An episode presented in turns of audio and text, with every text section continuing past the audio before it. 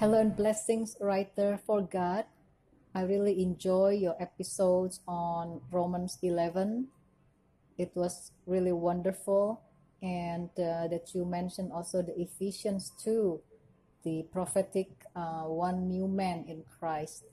I really feel like it's a very important study, and uh, let's keep praying for the outpouring of Holy Spirit upon His people, that the glory of the Lord rises upon His people, and nations will come to her light, and kings to the brightness of her dawn.